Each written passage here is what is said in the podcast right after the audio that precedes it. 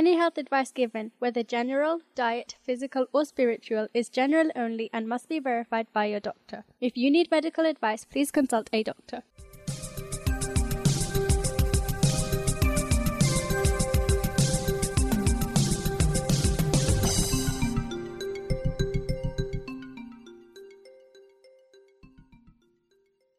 Please do not message or call, as the following programme is a rerun of a previous live show.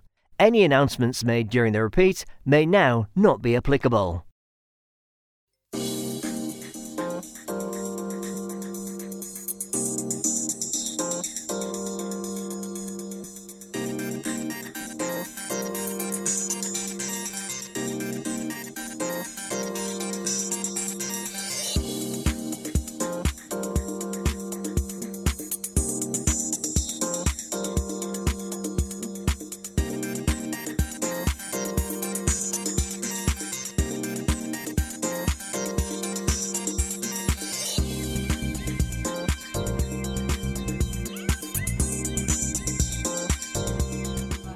Assalamu alaikum to all the listeners and viewers. I welcome you to another exciting and educating edition of the Health and Fitness Show.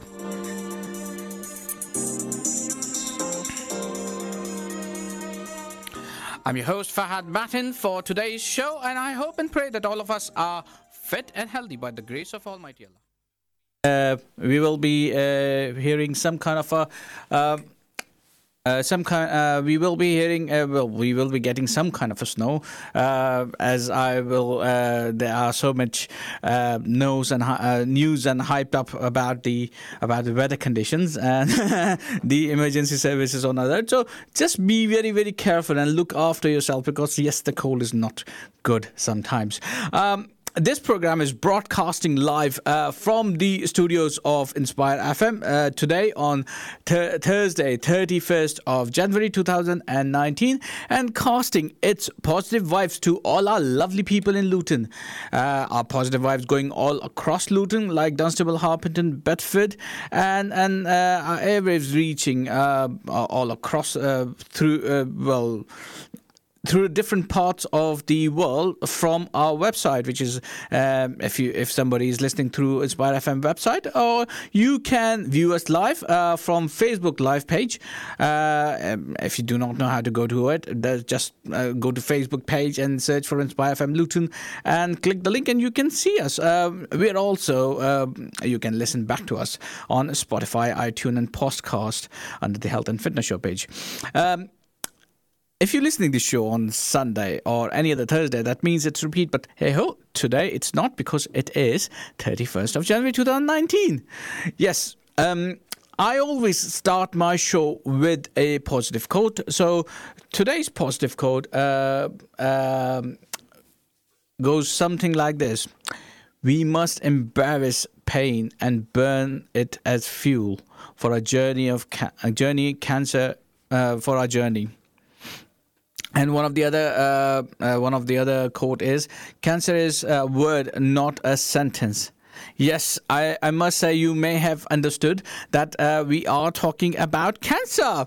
So without any further ado, let's go to our topic, which is cancer awareness. And yes, you have heard me correctly. We are talking about cancer awareness.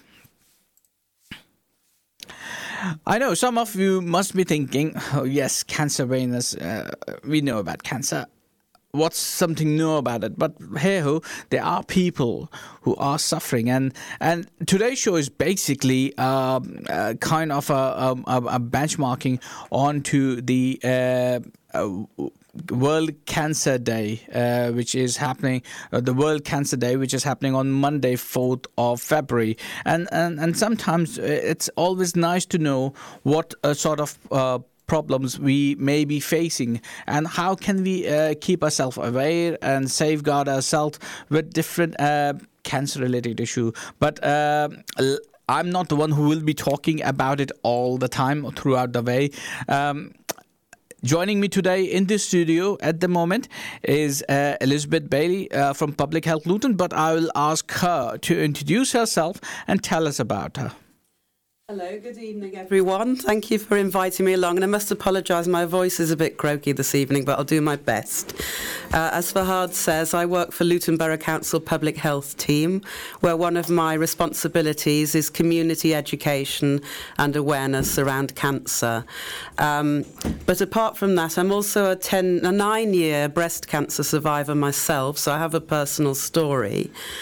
And also, for most of that 9 years, I've been what's called a campaigns ambassador for the charity Cancer Research UK. So I've been engaged in political lobbying around cancer, and by that I don't mean party political lobbying, but basically campaigning for changes in public policy that will aid cancer prevention, awareness, understanding and treatment. So I'm a bit of an amateur cancer buff. Well, it's better than nothing, and I must say, and yes, I really liked it when you said I'm not politically campaigning, because it will contradict the work you do in public health. I can't. Yes, exactly. Yes. But yeah, it's always nice to have you, especially as a person who's involved in cancer from the professional point of view and as a personal point of view. And definitely we like to know a bit more about the whole thing, and definitely we will be talking about it throughout the length of the show. Our second guest will be joining us shortly. Will be Claire Cobston and Rigerta Avantage from Meaningful Educations, and they are also informing us about the dignity side on the cancer campaign. Also, shortly joining us on the phone will be Dr. Anita Polantari. She's a GP and a cancer lead from Luton CCG. So let's. But definitely, I like to involve our listeners. So listeners.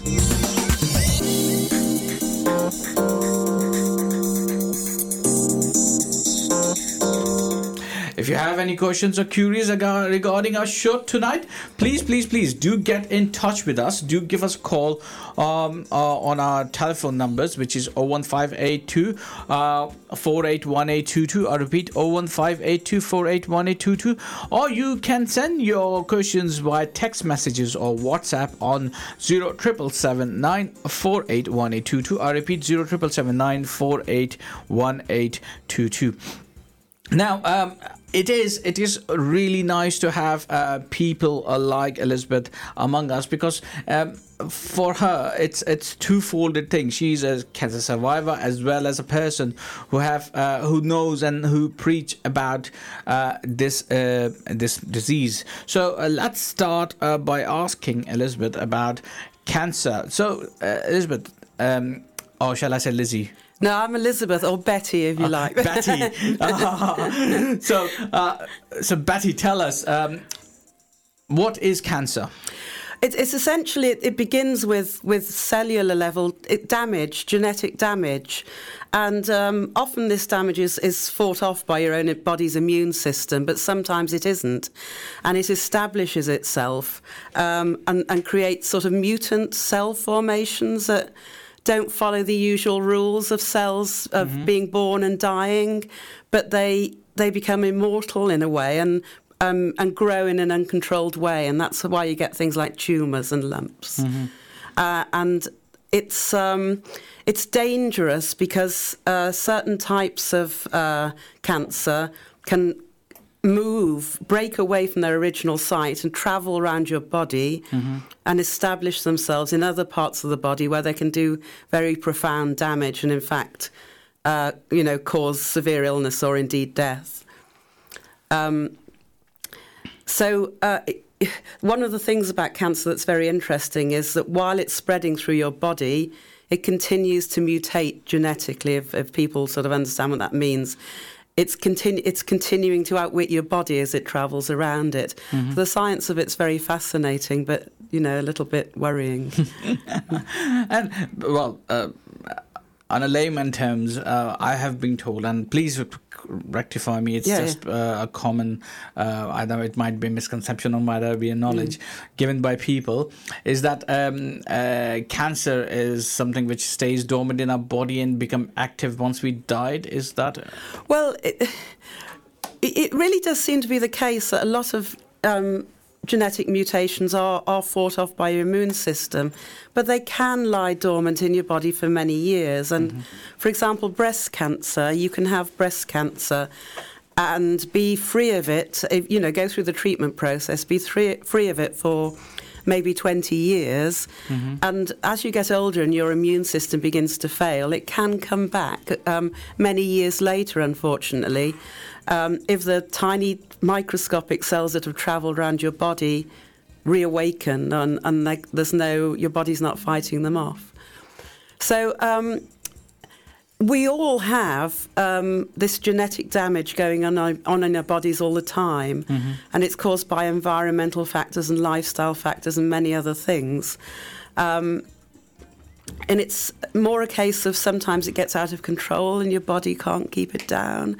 And that's how cancer establishes itself. And it is very, very fascinating science. If you ever have a chance to go to a Cancer Research UK laboratory, please take that opportunity because it's fascinating. I will definitely, I will. And it is something which I will definitely look into it in detail-wise because I was, as you know, my daytime job is with the health sector. So when I was involved in cancer program, yes, I was being offered, but because of my availability, I did not manage to make it. But yes, definitely, I will take that.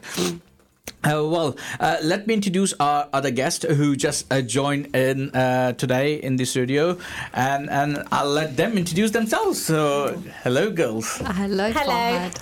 Sorry for our lateness. Sorry for sneaking in as well. No problem. So introduce yourself, please. I'm Rigerta, and I'm a director at Meaningful Education. We're a mental health organisation and also one of the founders at the Bedfordshire Dignity Network. And I'm Claire Cobston, and I'm also one of the founders at the Bedfordshire Dignity Network and a director at Meaningful Education. Perfect. Good evening, girls. Good evening. Thank you so much for coming for our show tonight. And it is nice to have you guys because you guys are also doing an event on dignity. Tomorrow, yes. National Dignity Action Day. Yes. What is that? Wow. National Dignity Action Day is a kind of day to represent organisations, people in the community, carers, healthcare professionals to come together to promote and raise awareness of how we can preserve dignity within care services, within the communities. And it's led by the Dignity in Care campaign, which is kind of run by the National Dignity Council. Okay. So in cancer, how dignity involved in cancer care? I think it comes down to about how you engage with somebody. For instance, I was just kind of listening to your lovely self. Elizabeth. I know, yeah. So I was listening and I was thinking about dignity and the cancer patient experience. And I actually was a carer to my own mum who had breast cancer. And I feel that, you know, it was quite important to preserve my mum's dignity because, again, because she had breast cancer, you know, it's in quite a private place as well, isn't it? Like, sure. And I think it's about, for her, I think it was about having choices and being treated with dignity and respect and having sensitivity when approaching, you know, the topic and talking about it, and I think it's about having choice in your own care as well. So it's about, you know, your privacy and your choices, and everything has to be kind of put into a person-centred approach in enabling the person to preserve, you know, the dignity of that individual as well. I think one of the, you go on to ask about in your questions to ask about screening, and one of the big barriers for people attending cancer screening is embarrassment or body taboos. And so this business about dignity is really, really important to get people to engage with essential services. It is. And I also think as well, sometimes you can feel like your dignity is really impacted because, you know, you go into an unfamiliar environment and, you know, we're poked and prodded and we have to have these x-rays and we're pictured and we're asked to, you know, remove our clothing and placed in a gown and that's if the gown even does up, you know, and sometimes it's really undignified, but, you know, we know that it's for our best best interest, and we know that we have to, go through with the tests and the procedures, but sometimes it's just about, trying to preserve somebody's dignity as best as we possibly can in those situations. The fact is, the three national screening programmes for cancer involve intimate examinations of the breast, bowel or cervix, and that's... some people find that very difficult to deal with. Yeah, indeed, and sometimes it's the cross-gender examination is also very awkward when you're a female and you've been examined by a male. You can ask for somebody of the same gender. We are lucky in a sense in Luton Dunstable that all the breast cancer specialists are female. Doctors. Well, I think we've got a mixture, but you can ask for. Ah, okay. You can ask if you want somebody of your own gender. You can ask for that. Oh, right. Okay. Yeah, that's definitely a good thing to have. Otherwise, it's really hard when we do all those things. Anyhow, let's move on in terms of prevention side. I know cancer is a very dangerous disease and illness. So is there any way we can prevent cancer? You can't totally prevent cancer. What you can do is considerably reduce your risk, because we reckon about 40% of cancers are lifestyle related. And the best ways to avoid cancer are not to smoke. That's the absolute silver bullet. No. I mean, it's just such a silly thing to do. So anybody listening, we've got lots of services to help you if you smoke. That's the biggest risk overall. Next up is obesity, being overweight. Now, people are a bit bamboozled by this, and I think often it's because they don't understand that fat is not something inert that lies in your body and does nothing. It's actually a very active chemical factory, and it has a lot of effects on your hormones, and the hormones are very influential in the growth of cancer, so that's one of the reasons being overweight is a risk. Another really good way of preventing cancer is to get the HPV vaccine. That prevents several cancers, including most cervical cancers, cancers of the rectum or mouth, a number of cancers that are transmitted by the HPV virus. And that's currently available to teenage girls. So I really would encourage people to get their teenage daughters to have it. Mine are having it. We'll shortly be giving it to boys as well, but at the moment you can pay to have your sons vaccinated. It's about £300, which is a bit much for a lot of us, but you might consider it worth it for the well-being of your child. But there will be a government programme in due course. But most of the best advice is standard healthy lifestyle advice, so keeping your weight down, not smoking, moderate consumption of alcohol if you drink, because that's implicated in a number of cancers, and taking exercise, because exercise, there is a link between being physically fit and exercise in preventing things like cancer recurrence statistically. Well, it's hard to explain all the mechanisms, but it might be related to things like weight control.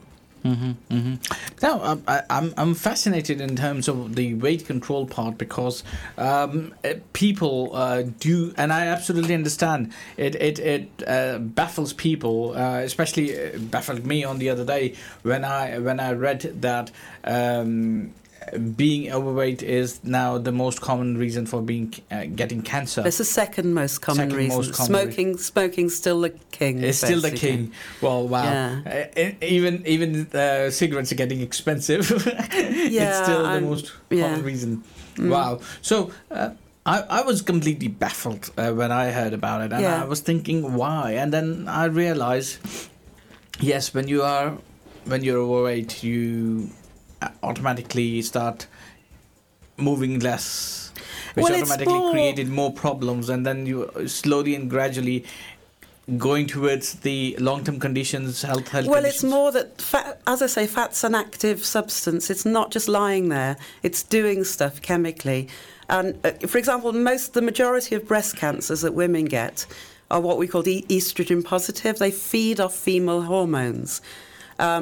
So you might have the genetic damage in your breast to start with, mm-hmm. but what makes the tumour thrive and grow is a diet of estrogen, which is the most common female reproductive hormone. So fat stores estrogen very well, and I'll tell you something else. In men, fat can more or less convert male hormones like testosterone into something very similar to estrogen. So it alters them chemically. So you've got this little factory in your body producing stuff that can do you quite a lot of damage. So that's why, that's one of the reasons we understand that it's important. Mm-hmm. I remember one of my GP friend, Dr. Taliba Babakar, said that our bodies are made to have a caveman type diet and lifestyle, and unfortunately we are not living in that environment. We are very much moved on kind of thing, and our body's still catching up, and that's why we end up having all these diseases. This is true, and statistically, I didn't mention it under risks, and risk for me, statistically, having your children, a woman having her children later in life, or having fewer children or none at all, that statistically increases your risk of breast cancer. Mm-hmm. Which is, you know, as you say, it's we're not living in the way we're not living in the way we lived as cave people, I guess. So our bodies are reacting differently. Mm-hmm. Mm-hmm. And in your opinion, Ravi and Claire, what sort of a hurdles you have seen to patients or the carers in terms of cancer care and dignity of those who want to get the right care? Claire, Ravi, first you. I'll be honest, I haven't been in the care sector myself for a very long time, but... maybe if I'm going to talk about experiences I've had over in the mental health side of things and health in general, there was always, for me, I think it was choice a lot of the time, but that's going at least 7 to 8 years back. A lot of things have come a long way now, and a lot of things have changed. And I do agree on the way we live in, maybe it's a bit more, it's differently, but it also comes, for me, from my experience, it also comes to choice, maybe from your sort of background, and you might prefer different things, and you might need different things that might not be available. But as it stands now, I'll be honest with you, I haven't had that experience. So I don't want to speak on something I don't want to give the wrong information to everybody. That's fair enough. Claire? Sorry, can you just repeat the question? I said, in your what sort of experience you have had in terms, because you said your mum was you were a carer of your mum who was a breast cancer survivor. She was a breast cancer survivor, right? Yes. So, in your opinion, and what sort of hurdles you have seen in terms of the dignity for those kind of people and their carers as well? Okay, so this is quite a unique and individual personal experience, and I'm going to share this with you. One of the things that I had to battle with to preserve my mum's dignity and to get the correct support from my mum was it was me battling with a postcode war. In terms of my mum lived within Central Beds, but her doctor's surgery was within Luton. Now, Luton GP practice was saying that it should be district nurses from Central Beds coming out to provide my mum with her care, and this was changing the dressings. She was going through chemotherapy, she had radiotherapy, and anyone that's gone through that treatment knows that it's a very harsh treatment. And as I said to Elizabeth earlier, that, you know, it's quite invasive treatment as well. So, you know, like my mum's on her chest, the skin was kind of peeling off. It was kind of burning, and she had to have her dressings changed every day. But what it came down to is because of this postcode issue, district nurses from Luton wouldn't come out because they were saying it was Central Beds. Central Beds wouldn't come out because they were saying it was a Luton surgery that my mum's under, and therefore my mum's care was quite neglected and nobody was coming out. So in the end, I actually I used to go to all the appointments with my mum anyway, and I was like her carer through this situation, and I actually took over part of the care in looking after her and changing her dressings and everything. So for me, I was very conscious of my relationship with my mum, and I've now entered into a different role. And so it was, you know, about sitting down and having a good conversation with my mum, talking to her about what is her choices, is she happy, what kind of are her preferences, and how do we look after her and maintain her dignity and her respect, because it's quite difficult when I'm a daughter and, you know, I'm now taking on the role of a carer, and my mum was like, you know, really happy for me to take on that role.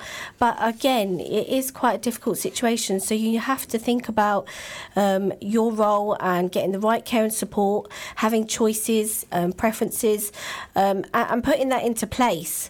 So and it's also about finding out as much information as you possibly can. Yeah, definitely. And I must say, wow, the time has passed really quickly. When I come back, we will talk more about the signs and symptoms, and especially which one is the dangerous one among themselves. So stay tuned. We will be right back after these short messages.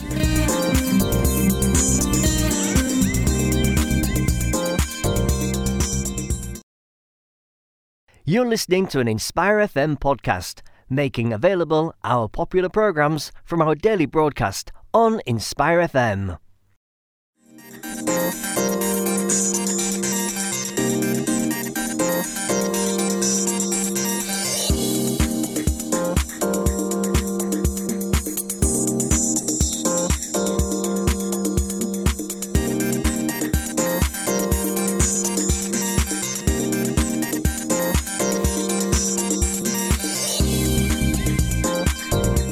Assalamu alaikum and good evening to all our listeners and viewers.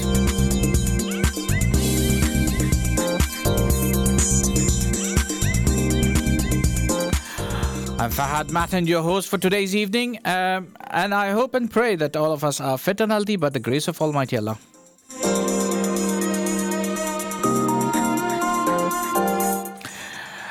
This program is broadcasting live from the studios of Inspire FM today on 31st of January 2019, and we are talking about cancer awareness with our guests today in the studios, and they are Elizabeth Bailey, Claire Cobston, and Rigerta. I always messed up your name, Rugi. You that's why I always call you Riri. Call me Riri.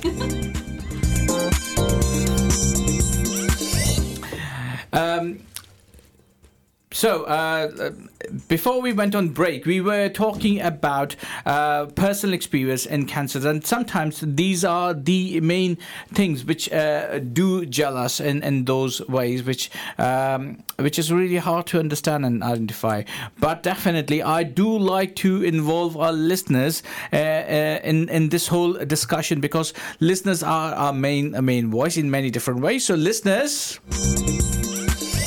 if you have any questions or queries regarding our show tonight, please give us a call on 01582 481822. I repeat, 01582 481822. You can send your questions by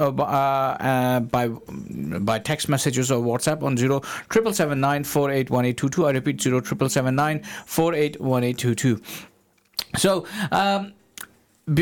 before we went on break, we were talking to Claire about her experience. But before I start the show, let me ask our guest to give a quick round of introduction about themselves, so at least the listeners who just joined in now after the break know who are the guests. So let's start with you, Elizabeth. I'll do it very quickly because I did it before. So I'm Elizabeth Bailey from Luton Borough Council Public Health Team, where one of my specialist areas is cancer education, and I'm also an ambassador for the charity Cancer Research UK, and I'm a cancer survivor. Okay, Claire. I'm Claire Cobston. I'm a director at Meaningful Education and the founder of the Bedfordshire Dignity Network. And lastly, but not leastly, I'll do it for you, Farhad. My name's Rigerta, and I'm also a director at Meaningful Education and also one of the founders for the Bedfordshire Dignity Network. Rigerta, Rivi, yes, definitely. So let's start with you, Rivi, because you said you do have experience in mental health. Now, one of the problems, and while we were on break, we were discussing this very lively, that one of the problems of a person who's been diagnosed with cancer is that the first time a person hear that they have cancer, the first thing hit is the problem they face is the mental health of that particular patient, because the person goes there in depression mode and in confusion mode, and you have seen quite a lot of people suffering with those kind of people in these situations. So what's the best route to for them? What's the best thing to do? I think I personally, from my experience, I feel it's the acceptance of it first. Accepting the news that's been given to you, or if you've just been diagnosed with something, whether it's cancer or anything else, once you're at the doctor, it's accepting that that's happened.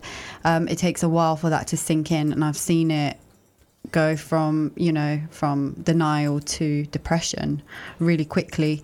And It's almost keeping someone around you who you can speak to, because every now and then you'll probably have questions, or every now and then you'll have thoughts that come to your mind where you think to yourself, why am I thinking this, or what am I going through?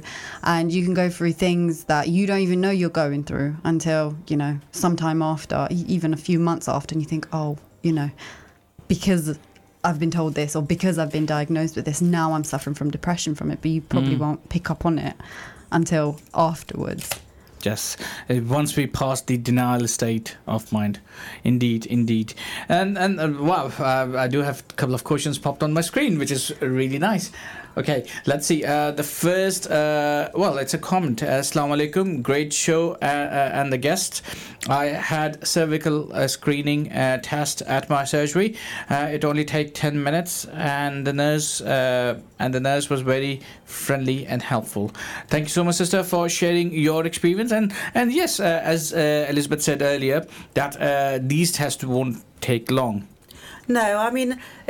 I know people are very nervous about things like the cervical screening test, but for most people they aren't anything more than mildly uncomfortable at the most, and for a lot of people they won't be particularly uncomfortable at all. And it really is worth bearing in mind that it can save your life. And if you do have a diagnosis of cervical cancer, you will obviously have to undergo a lot of intimate examinations, so you're not avoiding anything. You need, it's in your interest to do the screening first off. It really is. Mm-hmm.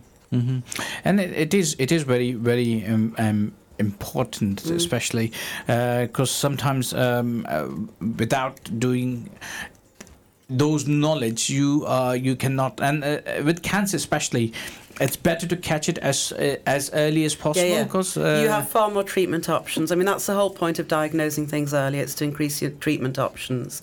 And obviously, if the cancer spreads and it goes outside to lymph nodes and other parts of the body, then it can reach a point where you can manage it. Mm-hmm. Once cancer's reached what we call stage 4 and it's spread to other parts of the body, to all intents and purposes, it's not curable. Now, this is a common question which most of the people have asked me one way or another, and that was the different stages of cancer. So how do we understand which stage of cancer is what? Well, we have a system called grading and staging. So the grading is about the type of cancer and really how aggressive it is, and the staging is the level it's gone around your body. So stage 1 is very local. Stage 2 is local but has grown a bit more, so for example, a breast cancer. Stage 3 is when it goes into your lymph nodes, lymphatic system, so it's primed and ready to go around your body. And stage 4 is when it has got to other parts of your body. And when it has reached stage 4, obviously each of these stages, the lower the stage, the more opportunity clinicians have to cure it, basically. Mm-hmm. Once it's got to stage 4, it's most likely that they'll be managing it. And to be fair, in some parts of the body it can be managed for a long time. And a classic example is breast cancer that's spread to the bones. And breast cancer that's spread to the bones is not the same as bone cancer. Mm-hmm. It's still breast cancer. It's in your bones. That can be managed for many decades successfully. And I've got friends who have lived with that for a long time. Mm-hmm. But if it goes to somewhere like your liver or your brain, it can be a lot more difficult to manage. Mm-hmm. Mm-hmm. One of the other questions which pop on the screen says, Assalamu alaikum, does second-hand smoking increase the risk of cancer? It totally does. So does third-hand smoking. Second-hand smoking, possibly listeners won't remember this person, but when I grew up in the 70s, there used to be an entertainer called Roy Castle, and he's a classic example of somebody who died of lung cancer from second-hand smoking, because he was an entertainer in old-fashioned working men's clubs in the 1970s. Mm-hmm. It's very, very dangerous. I mean, I campaign, and so do we in the public health team, to limit even smoking outdoors in public areas, like around the Mall and around the university, because, mm-hmm. Yes, it's very dangerous. It is very dangerous. Use a third hand. What's a third hand? Third hand smoking. Yeah, cigarette smoke. It's not the nicotine, but it's the products of burning, and they are very dangerous. And there's lots. There's about 200 toxic chemicals in cigarette smoke, and if they're clinging to the walls or furniture, they're still toxic. It's still nasty stuff. I think it still cause you damage. So people, not nice. People who smoke inside the car are complete no-no. Well, people who smoke inside the car when they're children, they're breaking the law. Sorry, I'm getting a bit cross about this. No, please. People who smoke inside the car on their own and with adult passengers are doing damage to themselves and their passengers. So it's really not advised. Mm-hmm. And definitely, you are. Although you are not smoking at that particular time, but you are you're leaving that residue in the car. Yeah, I grew up in Liverpool in the 1970s, and you used to be able to smoke on the bus, or in all kinds of public buildings, and everywhere used to have a yellow coating of nicotine. All over the place. It's quite astonishing. Younger people probably won't remember this, but you would go into even somewhere like a library, and there'd be a yellow coating all over the walls. It was quite extraordinary. Yeah, I must say, sometimes if I go outside the countries, and you see some of the countries where people are smoking inside the airport terminals, you will say, "Whoa!" It's absolutely true. But at the university, we have a lot of overseas students, mm-hmm. people coming from places like Pakistan and West Africa, or Pakistan, that's a country that still has a lot of smoking, doesn't it? And so students from that country come here, and they still smoke a lot outside the building. Mm-hmm. They're in the habit of doing it. Yeah, because that's one of their way of socialising. Yeah. But anyhow... In terms of prevention, so when we talk about prevention, we talk about recurrence as well. So recurrence of prevention, as you Elizabeth, are one of the survivor, and Claire, you are the carer of a survivor. So in both of your opinion, what are the best things to do to make sure that recurrence don't happen? This is quite a difficult thing, because you can't guaranteed to prevent a recurrence of cancer. And it's important you say this, because what is really important is people aren't blamed for their cancer. Mm-hmm. Because you never, ever know what causes an individual cancer. Even if somebody has lung cancer, you can't say with 100% certainty that was caused by their smoking, because some aren't. And that's a really important point to make.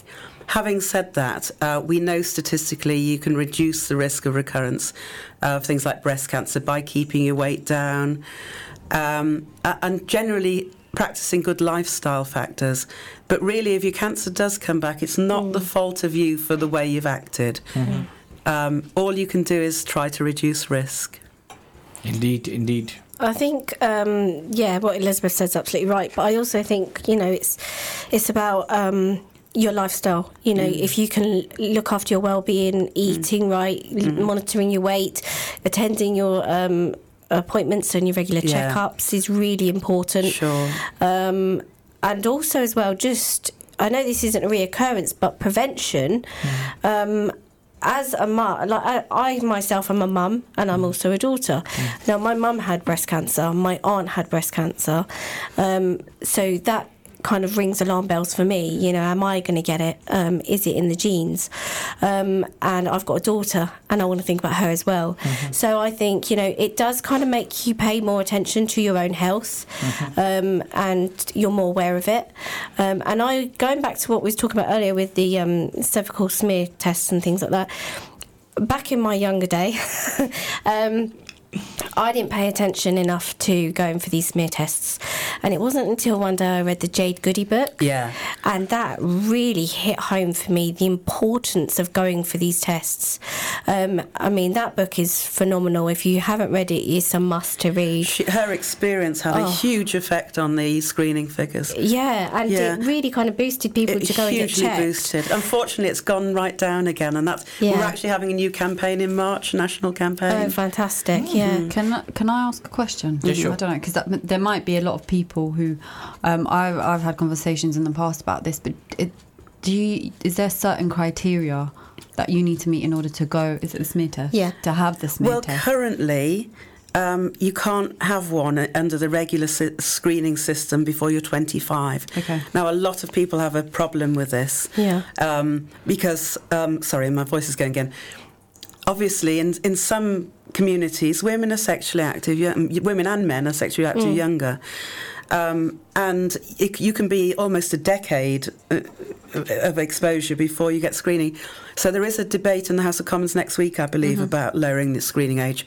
Personally, I support the lowering of the screening age, but that's a personal, subjective view. For those reasons, we have people in our, we have a very mixed community in Luton. For example, in the Roma community, people are often, that part of their life starts young, and it's really important they have the HPV vaccine and they have the screening. Minimum, yes, indeed. And one of the main criteria is that you need to be a female. I cannot. Excuse me. And that's one of the reasons I've kept the cameras close to my side, because it's really. Can I put one more thing out there? Yeah, sure, please. Because as a lot of you may know, shisha smoking is quite. Yeah. That is very, very famous, and it's something everybody probably does on a regular basis, if not daily, as a social thing. But I don't think people understand the implications, but the dangers of it as much as I wouldn't know. So that's why I'm asking, is it something? Sorry, Fahad, I'm doing kind of your job. But I'm just thinking of it more of a perspective of, because it's an everyday thing and people use it a lot. It's a daily social aspect where people are, smoking shisha nearly every single day. Yeah, we say, to having a shisha pipe is like having multiple cigarettes. I mean, tens of the things.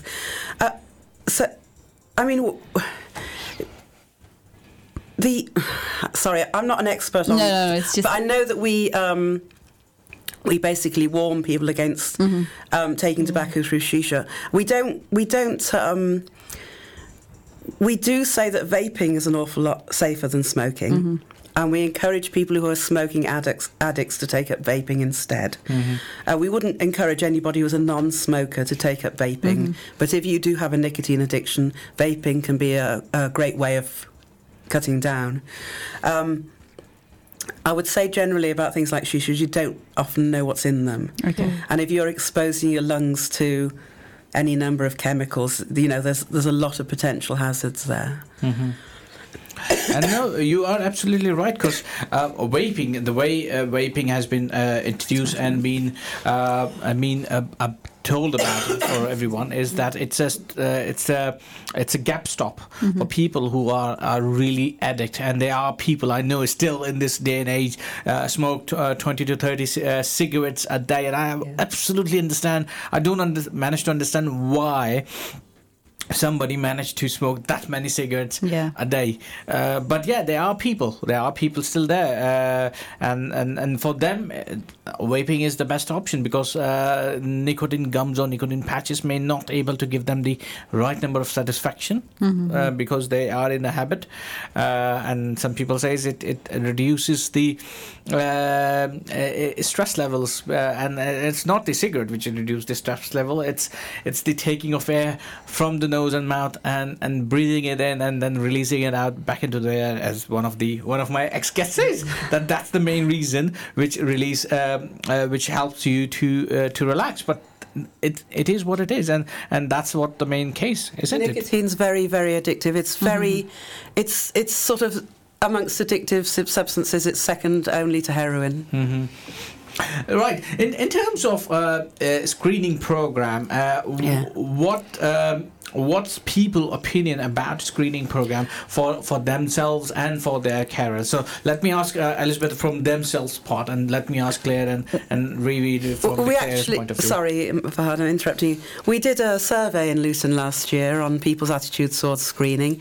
We want to do more work because we didn't feel we really crossed as much as the community as we'd like, but we did get information about what people's barriers were, and they were things like fear, embarrassment, body taboo, right across to daft reasons like I can't seem to get an appointment, or I can't get an appointment, I'm working, and we know that generally the less well-off people are less inclined to get cancer screening, which is interesting. And that might be because if you're working more, or you've got less time on your hands, it's more difficult to get an appointment. Mm.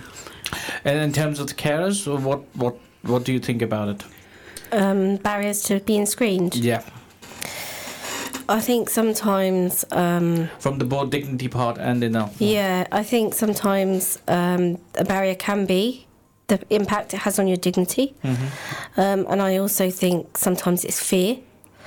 I know that with my mum, she had a lot of fear and anxiety about, going and getting treatment. And it's knowing... And once you get into that cycle of treatment as well, what's coming. Do you know what I mean? So that she got into a cycle where she would get quite anxious about it. So that became quite a barrier. So, I had to make sure there was a lot of support for her at that time. But again, I think, with my mum and even with myself, sometimes the barriers are how it impacts on our dignity and our privacy, and we're put into a very vulnerable situation, and we don't always want to be in that vulnerable situation. So sometimes it is about how it impacts on our dignity, but it's about just kind of reflecting and knowing that these things are for your best interest, and it is to look after your health and your well-being. Mm-hmm. Indeed. And while we are on the topic of dignity, Rivi, can you tell us about the event which is happening tomorrow? I can, and I can give you more information on it as well. Tomorrow, it's as people would be aware, hopefully. It's Dignity Action Day, and that's across the whole of the UK. If you go on the National Dignity Council, there is a map and it shows every single event that's going on. So if we've got listeners outside of Bedfordshire, there are many events. Our event is called Connect With Me, and it's a dignity networking event. Mm-hmm. It's taking place in Houghton Regis tomorrow, and at our offices in Sandringham Drive, which is the Sandringham hub. It will be on from 10 to 1 p.m. and we will have the Disability Resource Centre joining us. Waymaker, they are the first innovators for the dignity cover. Home Instead, Luton, Cancer Research, Action Plus Foundation, and Dee Bailey from Simply Dee's. She'll be promoting other things as well while she's there. Hopefully, we might have Ben from the Break a Stigma campaign as well, and a lot of people from the community. Definitely, because one of these things we do need in abundance is because there are multiple mental health issues happens because of multiple things in our life, like any problem whatsoever we face, any health issues like cancer, like any other long-term condition, diseases, or any stress or mood swings, and we automatically it's a very awkward kind of a tumble down effect, which one thing happens to and that follows to the next one and the next one.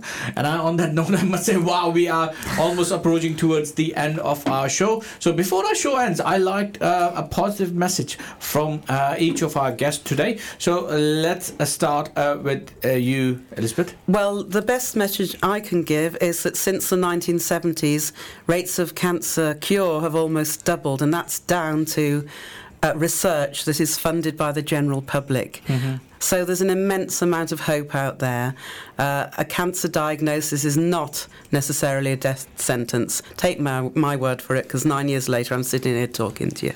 Wow, 9 years? Yeah. Mashallah, mashallah. Oh, sorry, it's definitely a success story, and these are the things which give hopes to people, sure. and relying on those screening program, and definitely catch it as early as possible, sure. to get the survival rate. So how early you got diagnosed?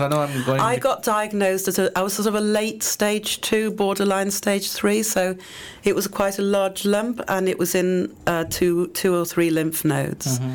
But that all got taken out, and I feel fine. Perfect. Thank you so much, Elizabeth. Claire? I would say that if you're not a Dignity champion, I'd ask why not. Mm. So do come along. We've got the Bedfordshire Dignity Network based at Sandringham tomorrow. Mm. Come along, find out what it is to be a Dignity champion and how we can preserve people's dignity. And we talk about how we can look at best practice within health and social care. Mm. So come along and find out more about how you can get involved. Mm-hmm. Riri? I just want to say that we're really fortunate to be in a country or in a place where we're offered things like the SME test, for example. We get letters come through the door where they say, please come and have a checkup. If you do, just please go and have one. Yes, and that's the best thing you can do for yourself. Definitely, screening program is a must-have, and don't ignore it. And on that note, I must say thank you so much for all our guests who coming to our show today and share their experience and their knowledge. And on that note, I must say, if you have missed any part of this show tonight, don't worry, you can still catch up on Facebook page, or you can go to Facebook Inspire FM website. Our repeat will be played on Sunday at 9 p.m. But until that time, if you have any questions and queries, you can always contact us into the studios, or if you have any questions for our guest, pass those questions to the studio and we can pass it to the guest. Until next week, I'm signing off, saying Assalamu Alaikum to all our listeners and viewers.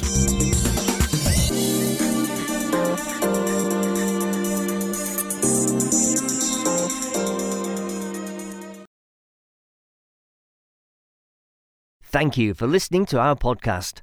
Why not tune in to our live stream at inspirefm.org and follow and subscribe to our social media platforms at Inspire FM Luton.